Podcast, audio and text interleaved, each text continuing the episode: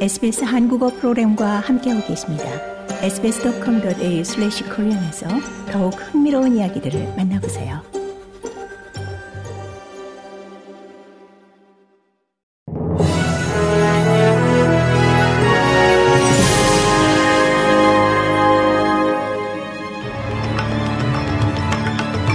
(11월 25일) 금요일 저녁에 SBS 한국어 뉴스 간추린 주요 소식입니다.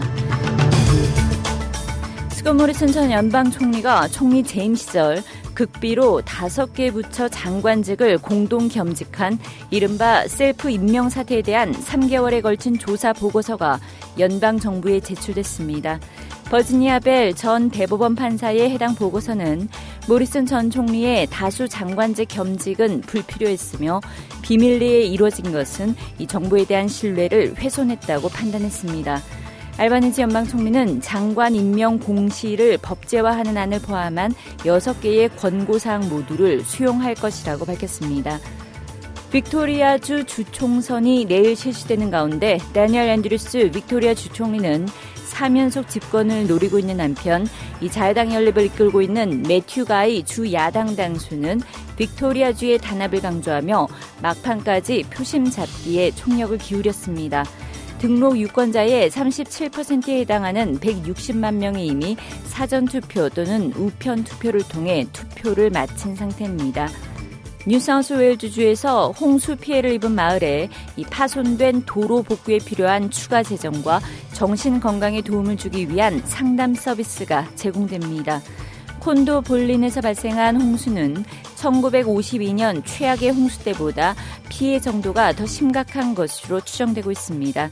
홍수로 인해 길이 만 킬로미터에 달하는 도로가 파손된 상태로 이 페로테이 주총리는 파손된 도로 복구가 주정부의 우선 사항 중 하나라고 말했습니다. 서호주주의 간호사 및 조산사들이 제시된 임금 및 근로 조건을 거부하고 오늘 파업에 돌입했습니다. 이번 파업으로 수천 건의 수술 및 치료에 차질이 빚어졌습니다. 주 보건장관은 간호사 노조가 이 환자의 안전을 볼모로 삼고 있다고 비판했으며 주 총리 역시 불법 쟁의 행위라고 규정하고 5% 임금 인상 요구는 비합리적이라고 지적했습니다.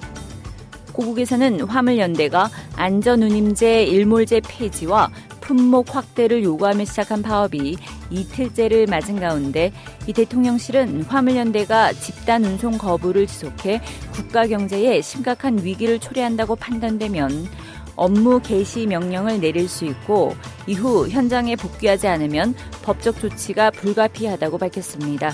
더불어민주당 이재명 대표는 정부가 이 법적 대응을 운운하며 강경 대응만 고집하면 문제가 더 꼬이고 커질 뿐이라며 화물연대 총파업 사태의 원만한 해결을 위해 이 정부의 적극적이고 전향적인 자세를 요구했습니다.